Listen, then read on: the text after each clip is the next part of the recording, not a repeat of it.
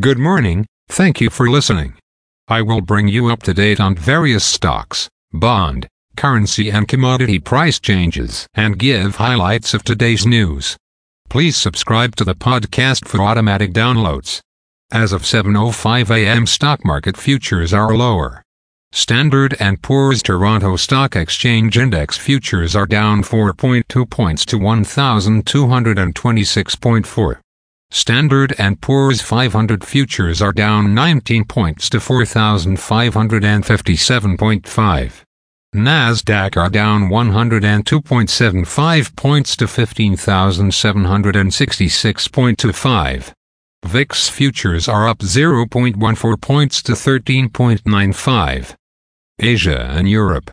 The Nikkei 225 in Japan was down 440.7 points to 32,775.82.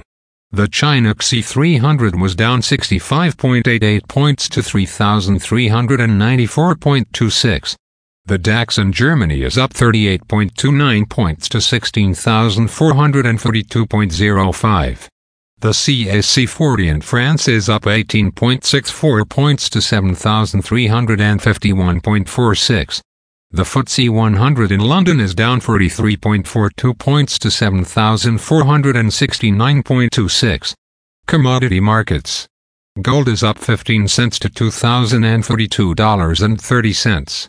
Silver is down 23 cents to $24.67. Crude oil is down 3 cents to $72.98. Copper is down 3 cents to $3.79. Natural gas is up 4 cents to $2.73. March corn is called to open lower at $4. 61. January soybeans is called to open higher at $13.11. March wheat is called to open higher at $5.98. The Canadian dollar is 1.3575. The Canadian two-year bond yield is 4.12.